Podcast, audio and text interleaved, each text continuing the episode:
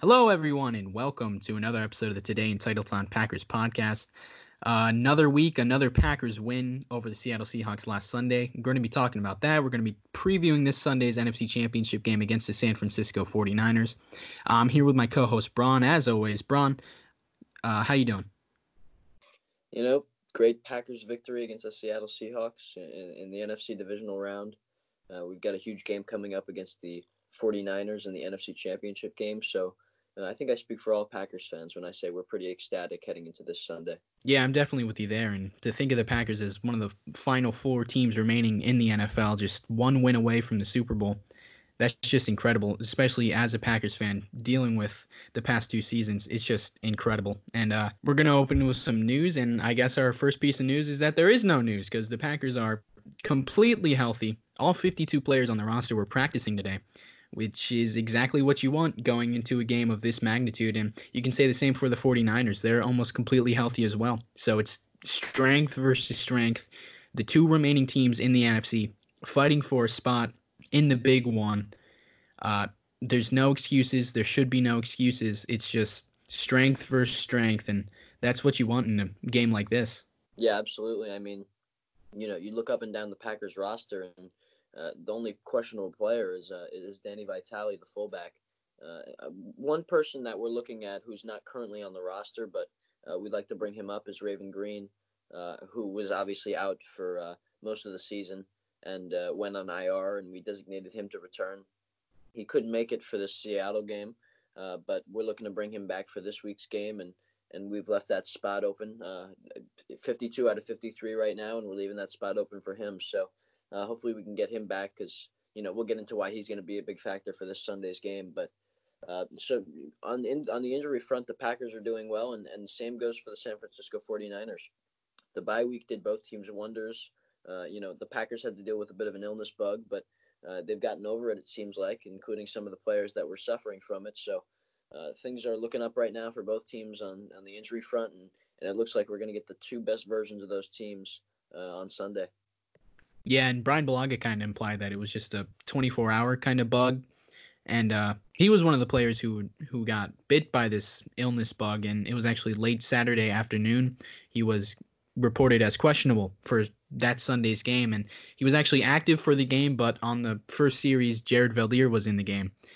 Brian Bulaga tried to go. He couldn't, and Veldheer played the rest of the game, and he played well, actually. Didn't give up a single sack or hit or hurry, I don't think, in pass protection. A little shaky on run blocking sometimes, but what more can you ask for from your backup right tackle than to keep your quarterback clean all game? Yeah, he really did a phenomenal job in there. And, you know, having to come in and start basically out of the blue after Brian Bulaga comes down with this illness, and that's just a big player that you can plug in and just let him go to do work. And that's so valuable to have a guy that just you can bring in late in the season, a veteran with, you know, 100 starts in his career. It's really a phenomenal job. You can't credit enough Brian Gutekunst and his staff, and you can't credit the player, Jared Veldheer, for not only staying in shape, but being able to come in, learn this offense right away, and contribute at a very high level. Seriously, credit to Brian Gutekunst. Where does he find these people? Tyler Irvin, Jared Veldheer, he's been trying out a bunch of CFL players the past few weeks. He is like searching the earth for talented football players, and he's been finding them. To his credit, Tyler Irvin and Jared Veldheer have helped this team immensely, especially last week. Last week, they were two of the X Factors, unsung heroes of last week's win. And that's all credit to Brian Gutekunst. I don't know how many GMs of contending football teams like this can search for athletic, talented, unknown players like he can. Think about all the undrafted free agents we found the past 2 years. It's just really incredible on his part. Yeah, and that really goes back to his – I think it goes mostly back to what he did as a scout. I mean, he was with us for 20 years as a scout, and he was just phenomenal at that, obviously, and he was able to really translate that, you know, the skills he learned over the course of his career with the Packers at that lower level. He was able to use those skills in finding guys like Za'Darius Smith, and for guys he had highly touted like Za'Darius Smith, like Preston Smith coming out of the draft back when they declared. So it's just an attribute to him and his staff for finding guys like that. Really, not only just the lower level guys that we talked about, but some of these guys that are contributing for us in a big way at this moment. These guys that haven't played great maybe in their careers and are kind of breaking out here for the Green Bay Packers in these playoffs. So just you can't say enough about what he's done for us there in that aspect. And these players, you know, they're like Aaron Rodgers said today, those guys are like the glue guys that have kind of just brought this team together and just put them where we need to be and just sealed up every spot that we have. And it's made us a very complete team, very balanced team, and things are looking up. That's clearly a priority of Gutekunst. It's just really amazing how he can find players who aren't superstars yet, but he sees the potential, and usually he's right. So far, he's been right most of the time.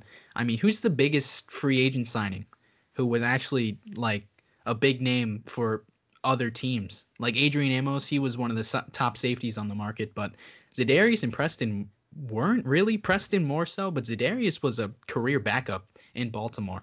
The fact that Brian Gutekunst gave him that money, gave him that contract, and just off of almost blind faith, not really blind faith, because he had good reps when he was in the game in Baltimore, and he just went off of that, and it's paid off for sure. And even going to guys like Rashawn Gary or Darnell Savage, who went to a small school and was a projected early second rounder for most of the draft process, and he trades up to get Darnell Savage because he just trusts his instinct. He knows what he sees. He sees a future All-Pro, which I'm sure that's what he's hoping for. And same with Rashawn Gary. Rashawn Gary didn't put up big numbers at Michigan. That was the biggest question mark for him, was his production. Where's his production? He's such a freak athlete, but where's the production?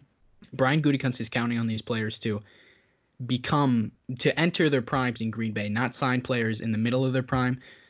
And that goes for the draft, for the players he drafts as well. He's not looking for players who put up these huge highlights and huge numbers in college. He's looking for athleticism. He's looking for traits he likes that he thinks can develop into future NFL stars, which, I mean, if that's his game, then he's a master at it seems like. And I guess that's it for news. Let's dive into the Seahawks game from last week. Packers win 28-23 in a great game from the Packers on offense and defense for the most part. Braun, any general thoughts on the win last week? Well, just overall, I thought we executed exactly what we wanted to do on offense. The passing game, Aaron Rodgers really threw the ball well. Aaron Jones ran the ball well. We had some guys step up when we needed them, and we'll get to that later. But just overall, I thought Matt LaFleur had an excellent game plan, and we executed it to a T. And on defense, we did our job for the first half. We let our offense get a big lead, and then we were able to contain them and end up winning the game. So that's about as much as you can ask for. And, against a great team, great quarterback, just a great win overall. Yeah, I'm with you there. I think we finally saw the stars of this Packers offense all play at a high level in the same game. Not that that hasn't happened before this season, but I think this was the highest peak they've all hit at the same time. Aaron Rodgers, Matt LaFleur, Davante Adams, and Aaron Jones. Matt LaFleur called the game of his career, which has only been 14 games, but wow, he was dealing on Sunday. Some of those play calls and play designs were just phenomenal from him, and Aaron Rodgers was dialed in. He was so poised and locked into the game. So efficient on third down, especially. That was one of the best games I've seen from him in a while as he enters this kind of late stage of his career. And then Davante Adams had 160 yards, which is a Packers postseason record. Aaron Jones, I don't think he had a great day on the ground, but I mean, if you watch the game, you know that he was a key piece in our offensive production.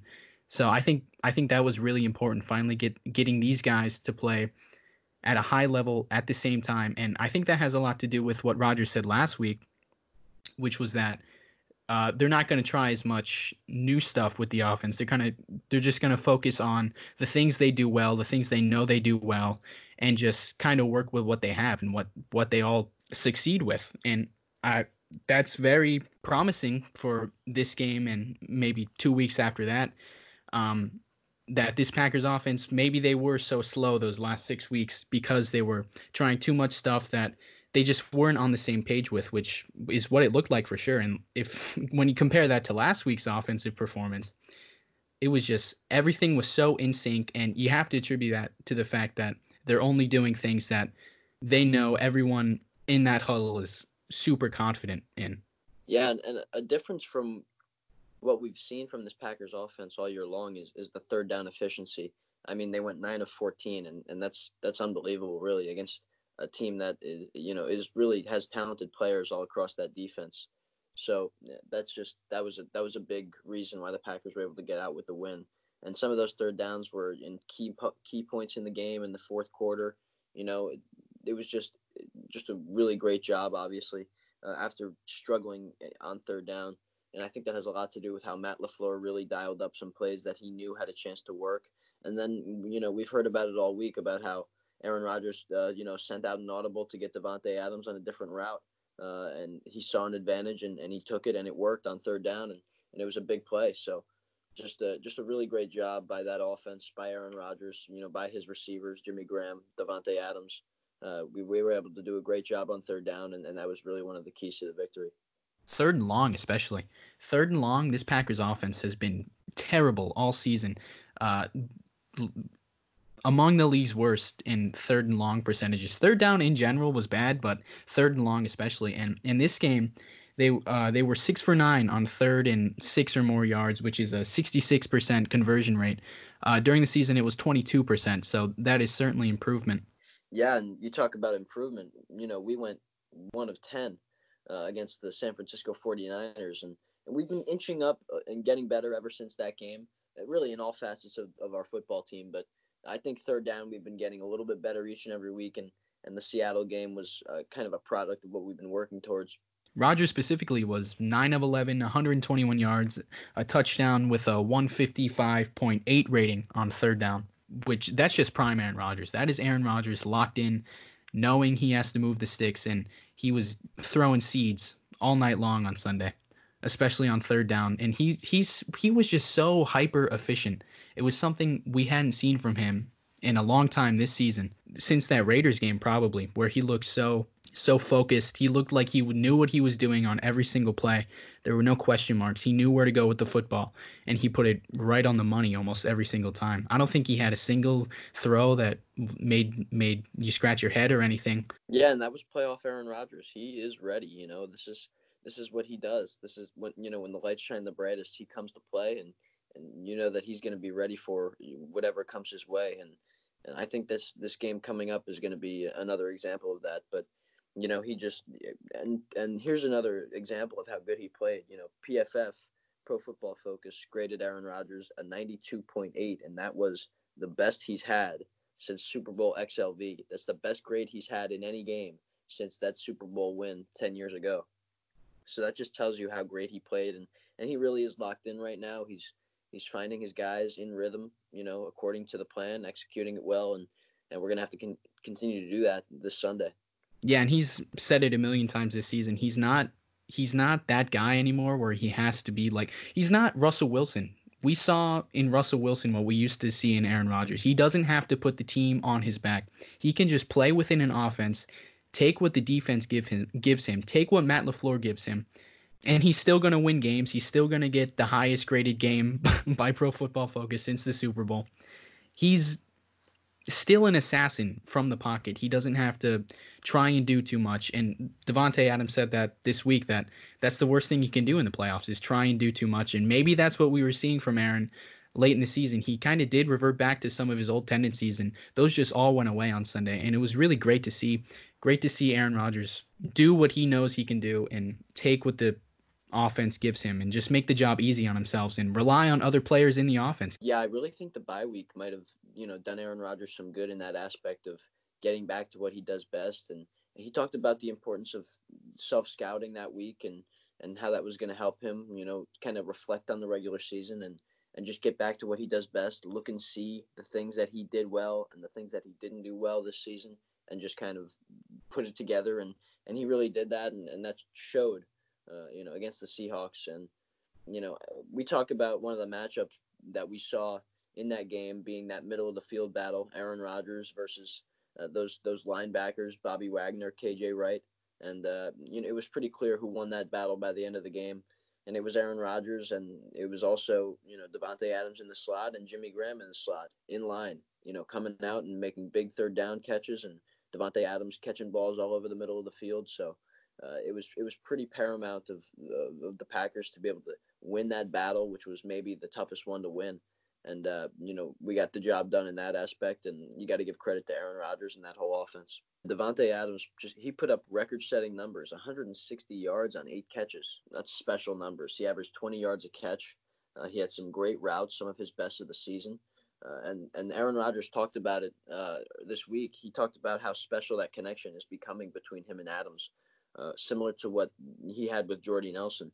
That timeless, you know, just the perfect. They know what's going on in each other's heads at all times, and they're developing that after all these years, and that's special, especially at a time now where we need that more than ever against the great 49ers defense. So you talk about record-setting game for Davante Adams, huge playoff numbers in a game that we needed to win. That tells you so much about the character of this team, and specifically Adams. Just, you know, to shine brightest in the moments that we need him to most. And now we're moving on. And, you know, you can't say enough about the leadership in that locker room. You can't say enough about the character of the football team. And I'm excited.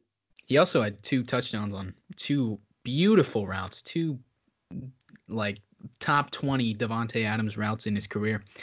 He has a lot of them for sure, but those were amazing. And both of them came off of great play designs from Matt LaFleur. And just to touch on Matt LaFleur, those were 2 beautiful play designs from him.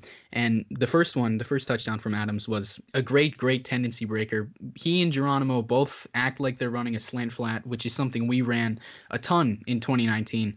And as they're going out their breaks, Geronimo breaks inside rather than outside, and Adams breaks outside instead of inside, and he's wide open for the touchdown. And that is a great route from Adams, but probably an even better play design from Matt LaFleur. And that's something that excites you. That's something that gets you pumped, knowing that we have a head coach who's getting creative, who's breaking his own tendencies, who sees something specific in a defense, sees something specific in himself. You talk about the self-scouting over the bye week, sees something specific he does as a head coach, as a play designer, and completely flips it on his head, and it goes for a 30-yard touchdown, whatever it was. And that was just amazing from him. And it really gets you excited about this week, thinking about what is he going to look at from that first meeting where nothing went right? Absolutely nothing went right on the offensive side of the ball, especially. I'm very excited to see his game plan going into this week. And I mean, you talk about Davante moving around, and that's really been the prerogative ever since he's come back from that injury, and just really since that San Francisco game. We've really started to move him around, and that's really been the key. He's had the most success throughout his career when he's moving around, you know, and just getting a lot of opportunities and getting advantageous matchups. And it starts with, you know, getting him away from their number one corner and just letting him go to work on guys who aren't even close to his level. And he does a great job at that, Matt LaFleur especially. I mean, to be able to put guys in positions to succeed like that, that's just a testament to how great of a head coach he is. But, you know, we're going to have trouble doing that against, you know, a team like the 49ers, who may decide that they want to travel Richard Sherman with Adams.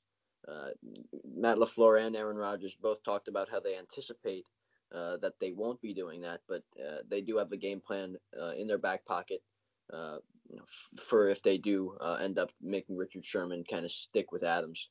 So that's going to be an interesting thing looking ahead. But in terms of what they did against the Seahawks, you saw more of the same. You had Adams going up against rookies, just backups, and Trey Flowers he had taken advantage of all game. There was nobody that was going to be able to guard him, and they still were able to move him around and let him take advantage. And you saw him making catches on the outside, in the middle of the field, everywhere, all around the field. So it's just, you know, that's just exciting because he's a true playmaker. Just like Aaron Jones is, we move him around everywhere in the same way.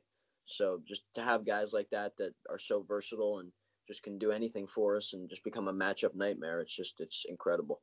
And having a player like that, who's basically just a chess piece, essentially, has to be so exciting for a coach like Matt LaFleur, who loves getting into his own tendencies and breaking them, like I said. that has to be so fun for him, and he has to be really looking forward to this week, thinking about all the potential things he can do with Davante Adams and Aaron Rodgers too, because they were getting really experimental with him last week, and it definitely worked out. So let's hope we see more of that in the game or games to come. Yeah, absolutely. And, you know, our offense just played so great as a collective group.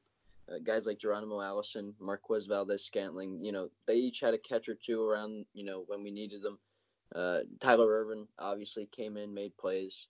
You know, we got the job done, and, you know, it was just a great effort by the offense to come out to a big lead at halftime and just make sure we got the win. So, but the defense played a great part in, you know, letting us get that huge lead. Guys like Blake Martinez, Jair Alexander, Adrian Amos, Tramon Williams all had, you know, impact plays in the game, and it just helped us pad a lead and kind of send us into a point where we could just do our thing in the second half.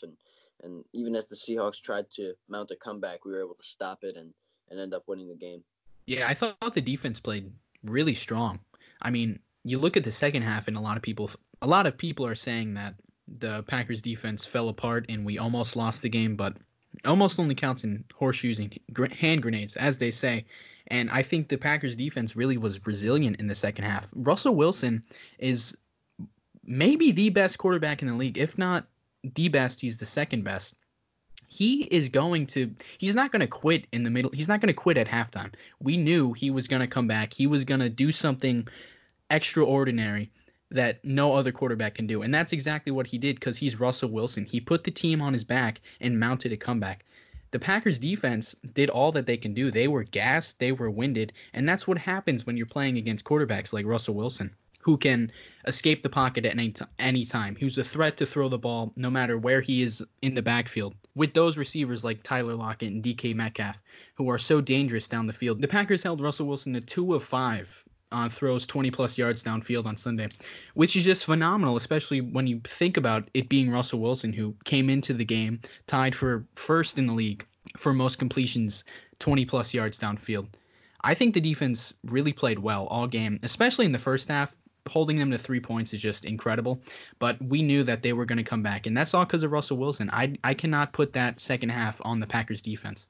No, you can, and it's just because, you know, that's a great quarterback. You got to give them a lot of credit. They've got great coaching staff, and, you know, they came out with a good plan at halftime to kind of, you know, try to mount a comeback, and they did, and it got close there at the end, but like we talked about on offense, we were able to convert and do the things we had to do to get the win. And defense, we, you know, obviously they had that chance to come down and you know, get within scoring distance and get a shot to win the game there. But Preston Smith came up with the huge sack, you know, and then made it fourth down, and we were just able to, you know, ice the game at that point. And that's a big part of what we had to do. We come up as a defense. This is really our prerogative all year long. All year long, our defense. This has been the prerogative. It's been a bend but don't break defense. And, you know, we barely bent at all in the first half. And then in the second half, the comeback began, and we began to bend a little bit more. And then it came time where we had to come and make a stop, and we did. And then we were able to win the game. So that's just that really attributes to how we can win the football game. And we just have many ways to win, both on offense and defense. And we're starting to really put things together here. You know, just an impressive first year from the Packers, and just playing complimentary football right now, and we've got to continue to do that as we head into the NFC Championship game. Yeah, I think that's a perfect way to put it. That's what this defense is. They're not really going to wow anyone with their statistical rankings, but they've proven that when they need to, they can come up clutch, whether that be via turnovers or forced punts or turnover on downs. That Preston Smith sack being a perfect example. The Seattle offense had been rolling through us the entire second half, and then when we really need someone to make a play, someone make a huge stop, Preston Smith comes up, and that's exactly what we're relying on this defense to do, to bend but don't break. And they did a lot of bending in the second half this week, which a little too close for comfort, but they came up clutch when we needed them to. Yeah, and you talk about, you know, our defense coming up clutch and performing in big situations. Well, this playoff game, right, we go and get a touchdown on the first drive, and then our defense comes out on the first play, and seemingly, you know, Jair punches the ball out, and we've got the ball back.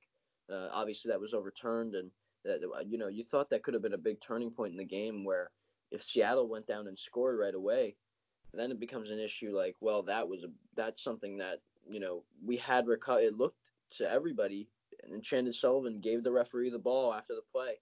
It looked like he had made a clear recovery, but obviously they weren't able to overturn that call, and we were still able to overcome that, which was impressive by just, you know, we attribute everything to the coaching staff and everybody involved, and that just, again, it just shows how great this character of this team is to be able to overcome something like that, you know, a call that doesn't go our way. That would have put us in a great position to take an even bigger lead, but still we were able to come out with the win in a big way, and, you know, that's just, I thought, one of the most impressive parts of the defense was to be able to rebound from something like that. Yeah, and just to get into some big performances from the defense, Za'Darius Smith is always at the top of this list because he is just incredible. He had only 2 sacks, not only, I guess, but it seemed like he should have had 8 or 9 sacks. He had 11 pressures on Sunday night, which was his 3rd time this season having 10 or more pressures, which is just incredible. The way he's able to produce wherever he is on the line, that's what separates him from other pass rushers in the league. He is able to get in the backfield no matter where he is, and Mike Pettine takes full advantage of that, and he has the past 6-7 weeks. He's been unstoppable because of the way Mike Pettine is using him. And he is producing at an incredibly high level. And I don't think I remember a Packers defender being this unstoppable like Za'Darius Smith is. I wish he could convert more of these pressures into sacks, because then he'd start getting the name recognition, because he's just a beast. One of the best players in the NFL, full stop. It's a shame he didn't make the All-Pro or the Pro Bowl. Well, you talk about a guy like him. He's got the size of a nose tackle. He's got the power of a defensive end. And he's got the quickness and speed around the edge of an outside linebacker. And to throw those all together into one human, one giant force like him, it just makes him so valuable. And Mike Pettine utilizes him in really a perfect way. To be able to put him all over the line, it's kind of similar to what we talk about with Davante Adams and Aaron Jones. It confuses the defense. You know, it's like they don't know where he's coming from on any given play. So all of a sudden, you know, it changes the protection. They have to make a move to account for this guy. And not to mention, there's a guy on the other side, or a guy who he's a similar player who can move around. He doesn't do it as much, but, you know, there's a guy that could be on the other side in Preston Smith that, you know, can obliterate you as well. And not to mention, Kenny Clark is right there as well. We have so many guys that are just going to come after you in different spots. And Mike Pettine does a great job of that. The personnel department in there, you know, able to get guys on the field, different packages of players. It's really impressive. And that's one of the reasons we get so much pressure, is because it's so hard to predict what we're going to do each and every week and who we're going to have out there, because each guy is different. They're able to get to the quarterback in many different ways. So that obviously helps. But when we're facing a quarterback like Russell Wilson, you know, we got to him so many times. But the difference between a guy like him and other quarterbacks is he's so versatile outside the pocket that it's hard to wrap him up. But a guy like Jimmy Garoppolo, who we're going to be talking about in a little bit, he's not going to be as mobile, and hopefully we're going to be able to complete some of those sacks that we kind of left on the field against the Seahawks. Yeah, I think of it as Preston Smith being your more traditional 3-4 outside linebacker. He's athletic. He's a great pass rusher. He's been a great pass rusher all season. But Za'Darius Smith is he's just a football player. He can do anything you ask of him.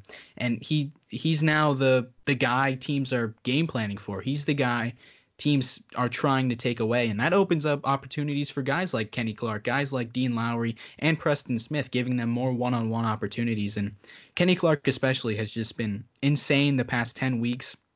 He's averaging like 0.88 sacks per game, which is tied for first in the league with Aaron Donald. And he's second in the NFL in quarterback pressures from an interior defensive lineman, only second to Aaron Donald. He's really been coming on lately, and that's what we expected from him going into his 3rd season. We thought he'd finally make that jump to one of the undeniable elite players in the NFL, and he's finally becoming that the past 10 weeks, and he had another great game on Sunday against Seattle, and we can only hope we see more of that this week.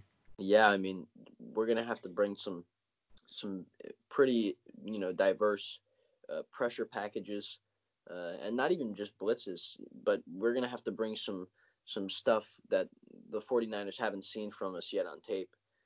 We have to do some things different, obviously, just to throw them off and you know, do what we have to do against a team like the 49ers who beat us in a big way in our first matchup. But let's talk about, you know, just some of the secondary play against the Seahawks. You saw Tyler Lockett go off for 136 yards on, I think it was 9 catches. We kind of held DK Metcalf back a little bit after he went for 160 yards the week prior. So I don't know. I thought Kevin King didn't have a great game. He played good in the run game, stopping short passes, things like that. But he did get beat a few times. And Jair Alexander had a bit better of a game. He made some more plays. He was dynamic. But still, we've got to get a little bit more consistency from those two when it comes down to the playoffs. And I expect that from both of them, and I think we will get it. Tramon Williams did a good job in the slot, fulfilling his role. Shannon Sullivan played well.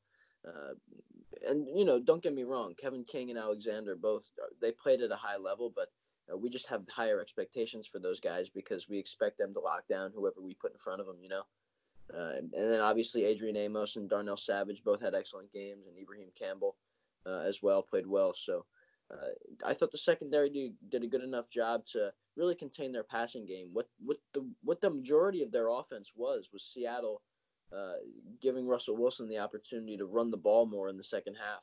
That's what opened up a lot of the stuff that they were doing. But overall, I thought we really contained their passing game and really their run game as well. And that was kind of what afforded us the victory. The thing with the secondary is we came into this game knowing that our biggest weakness on defense was explosive plays. We allowed way too many explosive plays, the most in the league. And we knew Seattle was an offense that heavily relied on explosive plays. So that was something that worried me going into the game, thinking about how ugly that could get with Russell Wilson running around and DK Metcalf breaking wide open down the field, or Tyler Lockett, the same thing. And the Packers did not allow that to happen all night. And that's just incredible, especially coming from that group who's done it so many times to such worse competition.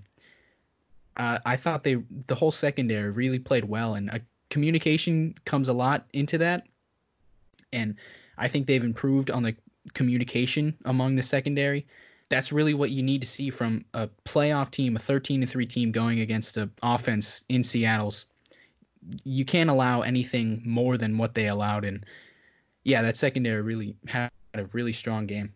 And we're hoping to see more of that from the defense this Sunday in the NFC Championship game. And we're going to get into that now. We're going to preview this upcoming game against the San Francisco 49ers in a playoff rematch from earlier this season. Week 12, the Packers got routed by a score of 37-8.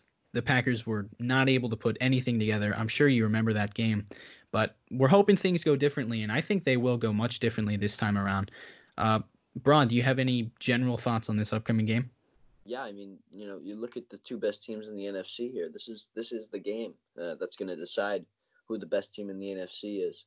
I really think the two best teams in the NFC got into this NFC Championship game. So we're going to see what happens here. I really think, the best team in the NFC is going to go on to face the Chiefs or the Titans, and we're going to have to see who that is. And it's going to be a great matchup, a rematch. Packers are looking to avenge that loss.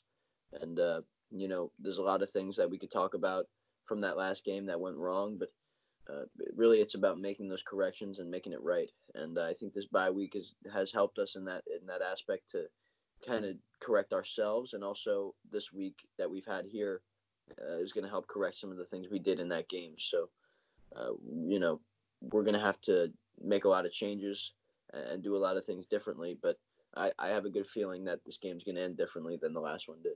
Well, it certainly won't be a 29-point difference, I don't think. This Packers team there's no way they're going to come out as flat as they did Week 12. We know that they are on top of their A game right now. They are dialed in. The whole team is so dialed in. And they know they're the underdogs. They're 7.5-point underdogs, and they know that. They've known all season that no one expects them to go to the Super Bowl. No one expects them to be here right now. No one expected them to win the NFC North, and that's what's been fueling them, the chip on their shoulder of knowing that no one believes in them. And I think that's really going to help this week. I think the bye week helped a lot in the game plan for this game. I'm sure they went back and looked at that awful performance, their worst performance of the year on offense and probably defense as well. And They have to fix those things up, and you have to count on them. You have to expect that they did. Just going by how optimistic the team sounds, it gets me really excited. Yeah, there's a buzz really around the entire Packers offense. Really, yeah, I think they're just really confident in the game plan. They all seem excited about what Matt LaFleur has brought to the table, and especially Davante Adams. I think he's pretty excited about what they have planned for him specifically. To be able to move him around really more than ever and try to get him away from Richard Sherman. I'm sure that excites him. I think they really – I don't think they would mind having him just kind of get followed by Richard Sherman. I think they have no problem, having him come and try to attack him everywhere he goes. That way that's going to open things up for other guys as well. And that's where we have to have guys that haven't stepped up really come and step up here. So there's a lot of elements to what we're going to have to do to win the game. And one of the things I look at from the beginning of last game, we started out hot. We got a couple first downs, and then that penalty set us back, and we weren't able to convert. Obviously, we had that turnover, and then that obviously put the San Francisco 49ers in a great position. They came out, scored right away, and then that kind of had the game derailed very early, and we just couldn't get anything going from that point on. But I think the fact that we were able to move on them early on, we got a first down, like I said. Things were looking good. Davante Adams looked like he might have one of those games because we were going to move him around, do the things we wanted to do, get Aaron Jones the football, come out to an early lead, and, then play our brand of football. But that turnover cost us badly. But the key for us is to avoid those turnovers, especially, in the points where we have to come out and get a score early in the game. We can't let the Niners get ahead of us because then we lose our balance. We lose our, our two-dimensional style of offense where we're going to be able to keep that run-pass balance, which Matt LaFleur really likes to do, to keep them not only guessing but to keep us just at a complementary level. And I think that we're going to have to do some things differently to avoid those turnovers, like getting Aaron Rodgers a clean pocket, having Jamal Williams in the game possibly a little more with some two-back sets. I think would be beneficial to not only Aaron Rodgers in the pass protection, but to Aaron Jones in the passing game. So those are just things I want to see. Like I think that's something that Matt LaFleur might have come up with here, doing more of those two back sets that we really haven't done as much since maybe that Eagles game is where we saw it early on, but Jamal Williams ended up getting hurt in that game and wasn't able to finish. But we were seeing some things early in the season with him and Aaron Jones. So I think that's something we could see. He hasn't been too involved in the game plan recently. So I think if we kind of bring him back into the fold and get him involved in a big way, not only, pass protection, getting the football, in his hands out of the backfield, I think we can kind of do something that would kind of catch them off guard and just allow for a smoother offensive just game overall. Well, I think Tyler Irvin has a lot to do with that. I think Matt LaFleur can get more creative with Tyler Irvin. He's got a wider skill set, and we've seen that since he joined the team. He's been used in a multitude of different ways on offense and in the punt return game, of course. But as for this game, the turnovers are definitely something that cannot happen. We cannot just – you take out the Minnesota game, and turnovers kill this team. It just sucks the air out of the whole team, it feels like. I mean, the Minnesota game was incredible, those three turnovers, and we were still able to win that game convincingly. But for the most part, turnovers have killed this team all year, and they're riding such a high confidence level right now. They know they're the underdogs. Rodgers and Davante Adams talked about it, how all the pressure is on the 49ers. No one expects the Packers to win. They're playing with house money.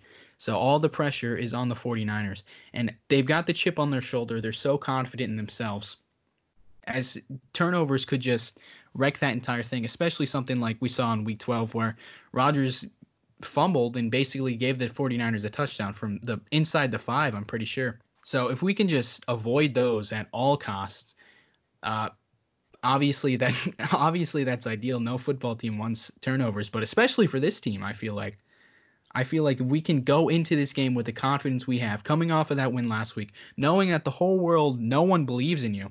I think that's what the team really needs for a game like this, going against such a good team.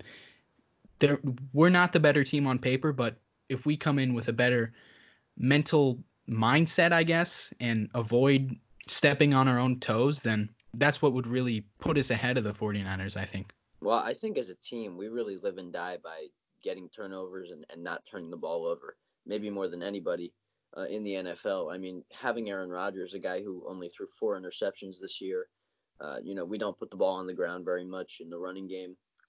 And we get turnovers, we get interceptions, we force fumbles.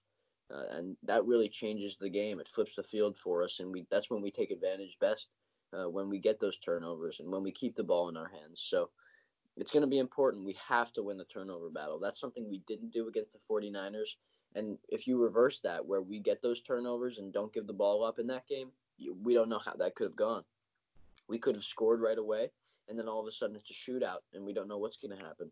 So, turnovers really change the game, because it not only – it not only gets your offense off the field, but it puts the defense in a bad spot. So we're going to have to do something to make sure that we play conservative enough where we keep the ball in our hands while still trying to, do our thing and get our offense executed at a high level.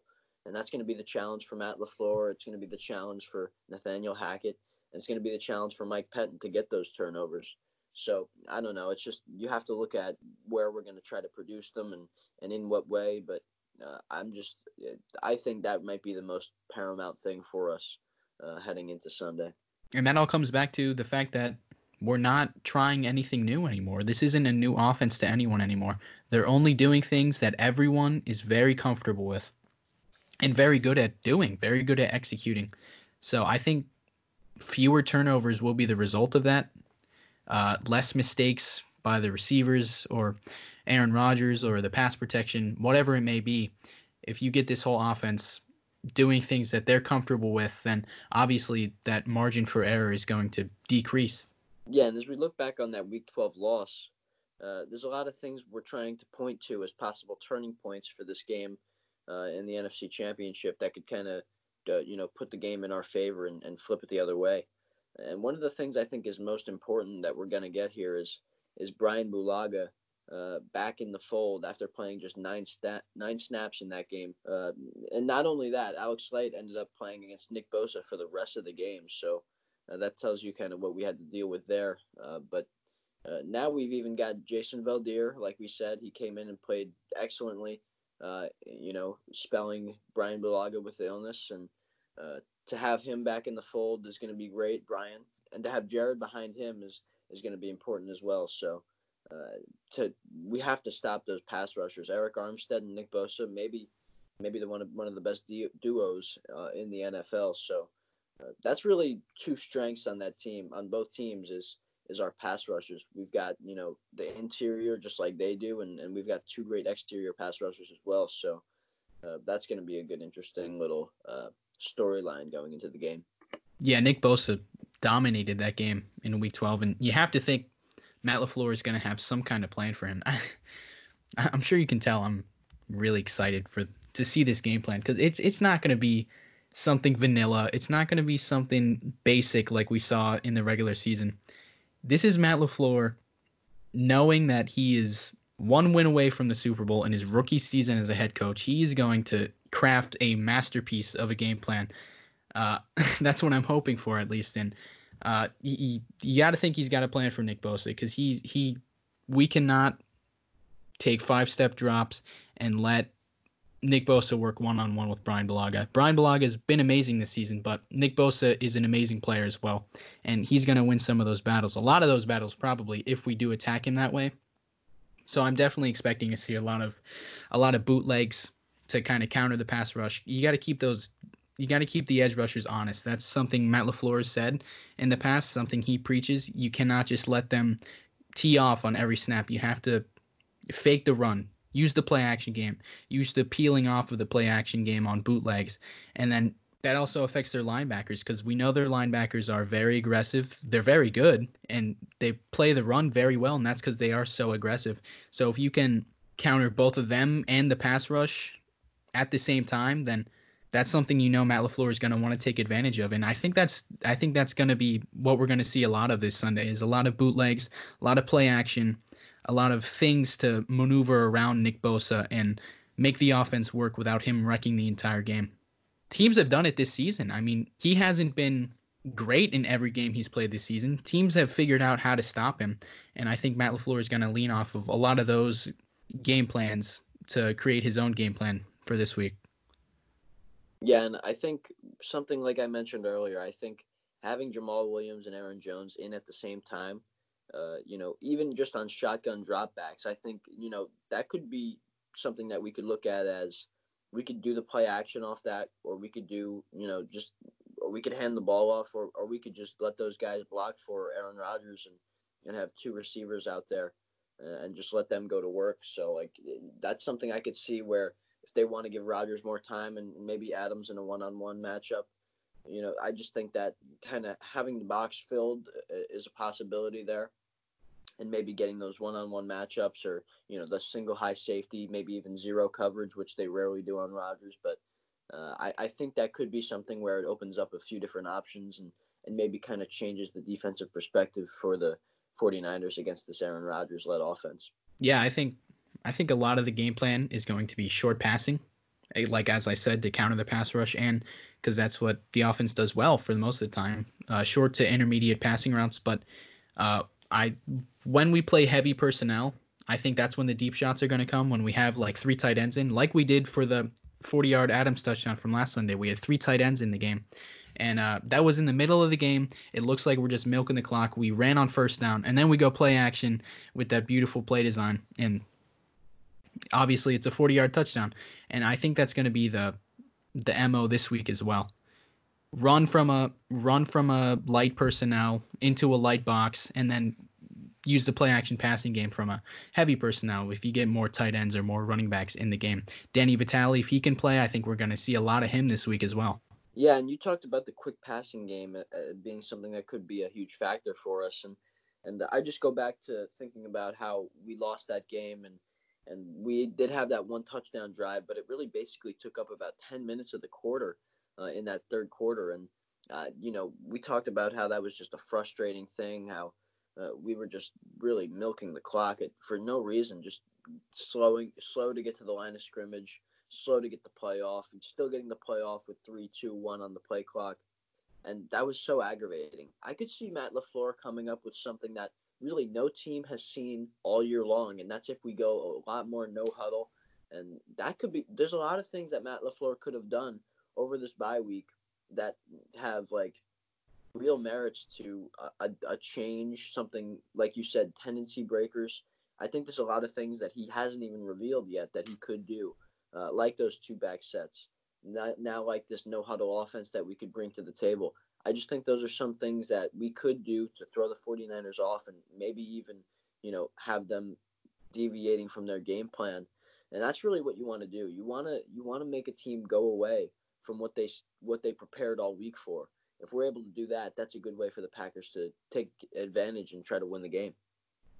It's a perfect time to do it against a team that dominated you, that killed you for 4 entire quarters in the regular season. It's a perfect time to really study that game, look at what went wrong, and see where you can improve, and kind of maybe show like you're doing similar things from that Week 12 game and break out of them, like that slant flat touchdown or the fake slant flat touchdown to Davante this week, or the multitude of things he's done all season, Matt LaFleur, to break his own tendencies. And if I imagine he just studied that game all week and is going to create his game plan going off of what went wrong in that game, that gets me excited, because I think Robert Saleh is kind of going to be preparing for, obviously, not that exact offense from Week 12, but he's going to be preparing for a similar offense, because that was basic offensive principles of Matt LaFleur. So if he can get fun, get weird with his play calls, get weird with his play designs, then that could spell success for the Packers offense, I think.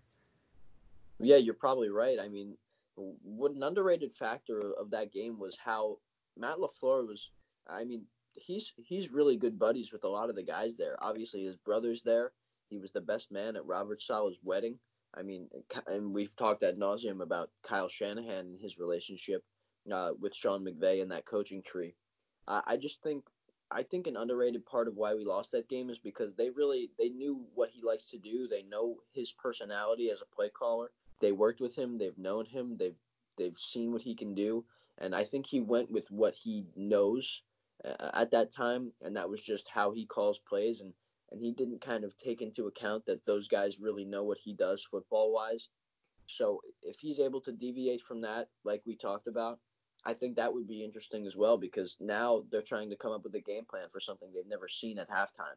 And, you know, that's where we come out to a lead, and now they're trying to scramble something together and try to come back in the game. So that's the importance of getting a lead, you know, doing what we want to do and making teams deviate from what they want to do.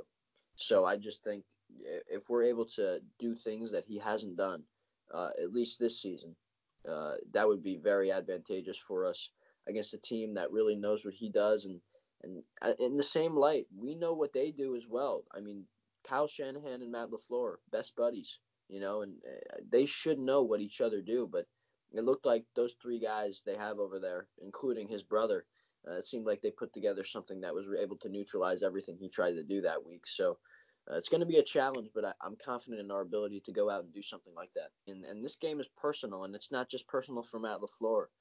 We've talked about it. It's personal for Aaron Rodgers. He even said at the podium this week how he had dreamed of playing in the Super Bowl with the 49ers. And he talked about how obviously that's not the case anymore. But this is personal for him. He's never gotten that true revenge against the 49ers for not picking him first overall. Yeah, and we remember what he said. How disappointed are you that you didn't get drafted number one by the 49ers? Not as disappointed that they didn't draft me. So, this is the shot for Rodgers. I think he is just as motivated as anybody to go out and, you know, really put the dagger in the heart of the 49ers once and for all after we've really struggled against them in many playoff situations. I think this is the time for him to get that revenge, send us to the Super Bowl, and just really show the 49ers what they missed out on. And I think he's very motivated. He's always got that chip on his shoulder, and I think it's as big as ever. This game, this Sunday, this matchup, and it's going to be a good one. Yeah, you could argue it's personal for the entire roster. Being embarrassed on Sunday Night Football, live television, national television like that, like they were. I mean, they all have to have chips on their shoulders right now, and I think they all do. And I think that, like I said, that could be the difference in this game. We don't stack up with them on paper, but just the confidence, the chip on our shoulders, the underdogs that we are right now, going into San Francisco against a team who has done everything this season, beaten some great teams, played some great football. They have to be really high on themselves. And Emmanuel Sanders this week, when he saw the NFC Championship trophy, he was like, "Oh, that'll be ours soon." I mean, I think that just speaks to the whole confidence of that entire locker room. And it's not a confidence like we have in ourselves, whereas I think we are more, yeah, we know we're good, but no one else thinks we're good. I think the 49ers know they're good, and they know everyone thinks they're good. And you kind of see that every year, don't you? Isn't there always that one team that gets randomly hot that no one expected to get hot, and then they lose in the playoffs? Carolina Panthers 15-1 season comes to mind, or the Bears last year, or the Jaguars in 2017, or even the Ravens this year.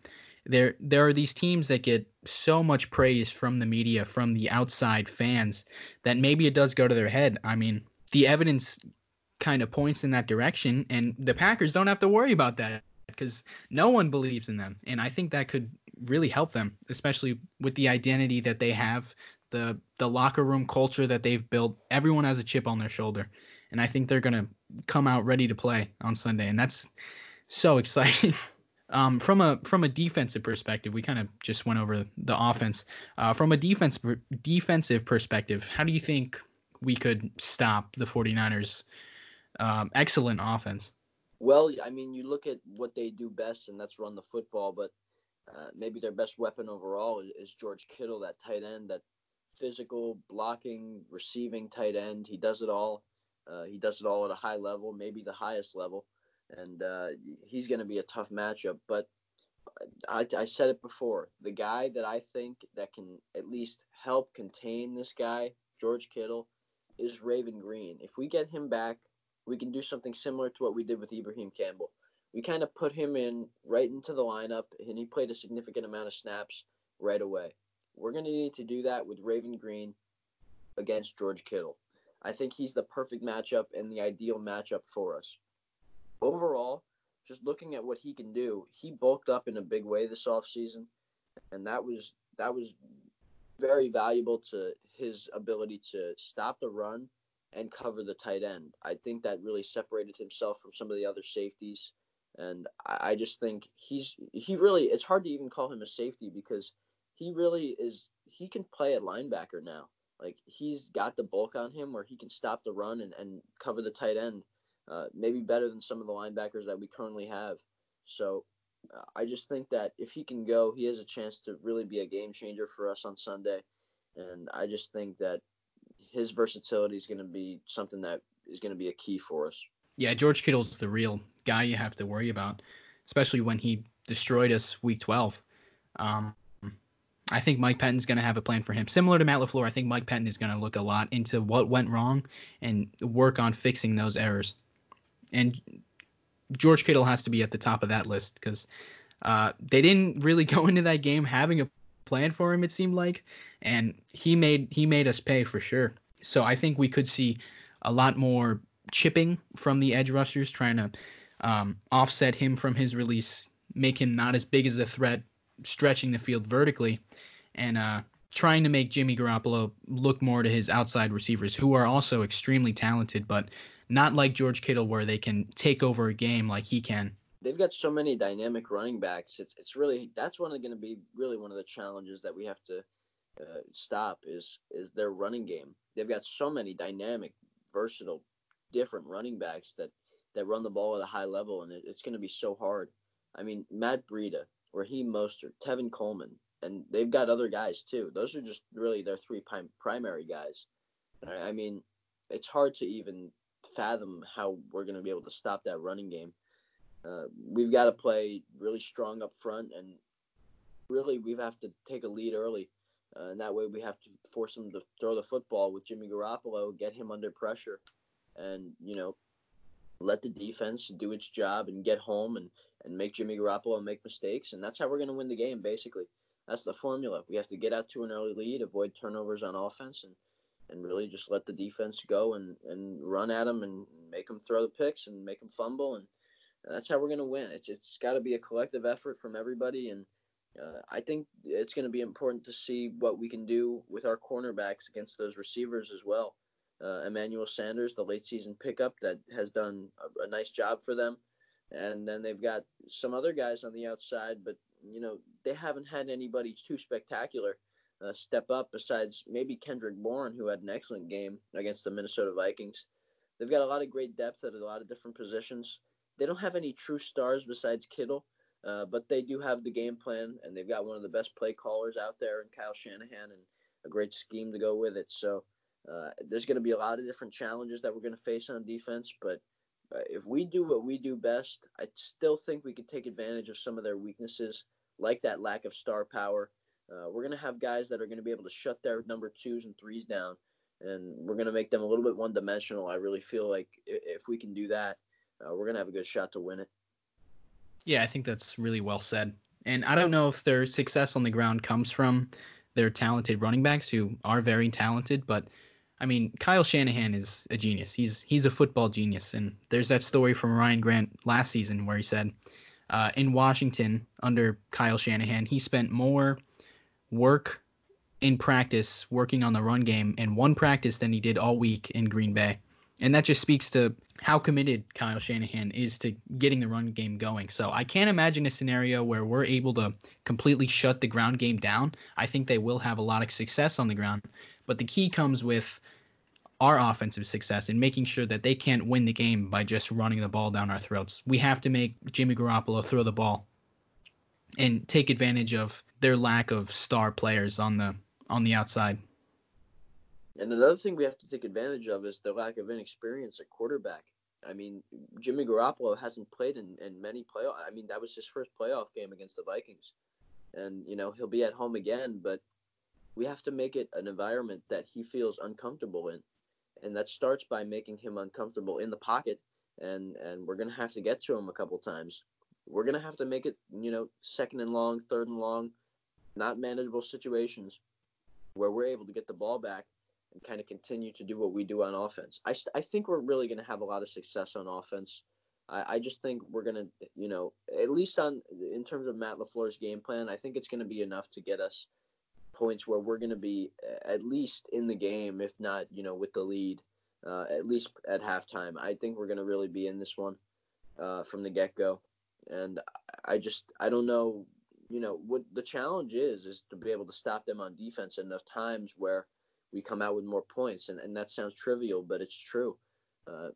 It's just going to be about who gets the turnovers, really, because that's the game changer. That's where you can get two touchdowns in a row or just get a touchdown and a field goal and change the game completely and turn it on its head. So that's what the difference is going to be.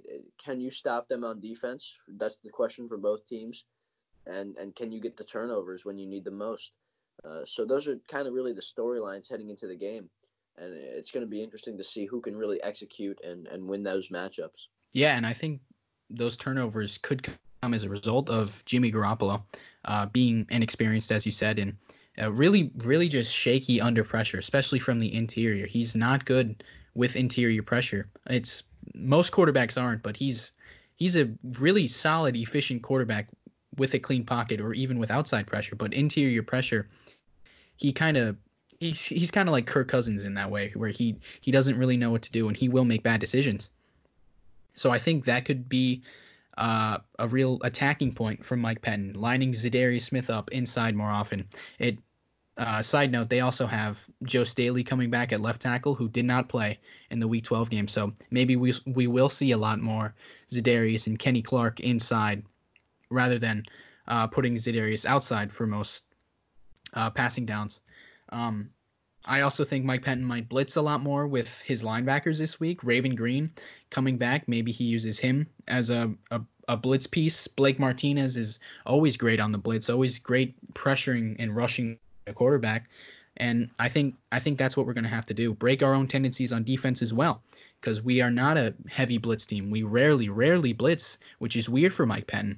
So maybe he can go back to what he knows, and that is crafting creative blitzes, getting free rushers, kind of like Matt LaFleur does with getting receivers open. Maybe Mike Pettine will commit to getting free rushers to the quarterback, making Jimmy Garoppolo uneasy, making him have to eat sacks and throw balls away more often than he does.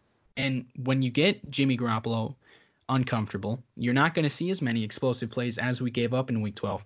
And I kind of touched on that earlier, that we don't give up very many explosive plays as we used to, especially I was really talking about just last Sunday, but in general, the last 6 games, the explosive plays have for sure gone down, or at least they haven't had as big of an impact as they did early on in the season. And all that kind of came to a head in the Week 12 game. We gave up, I think, 2 that I can remember, 40-plus yard touchdowns, one of them to George Kittle. So I think that could be a huge turning point in this game as well, an area of improvement. We are much better at containing the long passing plays. The communication has improved, as I alluded to earlier. And actually, after that Week 12 game, the entire defense had a players-only meeting where they just broke down the film, held everyone accountable. Everyone said, this is what I should have been doing, this is what I should have been doing. And it seems like that kind of brought them together as a group, made them more familiar with each other, really. We haven't seen any real miscommunication from this secondary, especially since that game, I don't think. So I think that could be huge. It should be huge because we gave up 14 points, at least, to those kinds of plays, our own errors. All right, so we've talked about the game. You know, Griffin, what is your final prediction? I think this could be another heartbreaking playoff loss for Packers fans. That's what I'm expecting. It's going to be close. It's not going to be 21 points. I do think the Packers will cover the 7.5-point spread, as we have in every game we've ever been a touchdown underdog with Aaron Rodgers at quarterback. We've always covered those 7 points because Aaron Rodgers knows when he's the underdog, he needs to play at his best, and he usually does. And I think we're going to see a really strong game from him, a really strong game from the offense. We're going to put up a better fight than anyone is expecting. But I'm not ready to say that the Packers are going to win this thing. And I'm certainly hoping I'm wrong. but I see the Niners winning it very narrowly. I'm going to have to disagree with you. I just it's not where I thought we would win like last week, how I talked about just everything really came down to favoring us. This week there's a lot of different things that could favor the 49ers over the Packers, but I just think if we play, continue to kind of play our best football each and every week, I really think we can come out with a win here. Something about the way this team is, I just don't see them losing. We talked about the character of the team. We talked about, how personal this is for Matt LaFleur, for Aaron Rodgers, for Za'Darius Smith, for all these guys. This is a personal game, like you mentioned before. I just think so many factors lead me to believe that we're not going to let this one slip away. We've done it so many times. This is a new team. This is a new start for us. I just think we're going to come out. We know what we've done in the past. We've lost some of these games in the NFC Championship, heartbreaking losses to the Seahawks. I just think this time we're going to get the job done. I guess we'll see on Sunday, right? Yeah, I guess so. And that's going to do it for the podcast. Thank you for listening once again. We should have Mason back next week, where hopefully we'll be talking about previewing the Super Bowl that hopefully the Packers will be playing in. You can find us on Spotify, YouTube, iTunes, wherever you listen to your podcast. You'll probably find us. Me, Griffin, at All Day Packers on Instagram and Twitter, and Braun at Lambo Leapers on Instagram. Make sure to follow us. Make sure to subscribe to the podcast wherever you're listening to it. And yeah, thank you for listening. Go Pack Go. Go Pack Go, baby.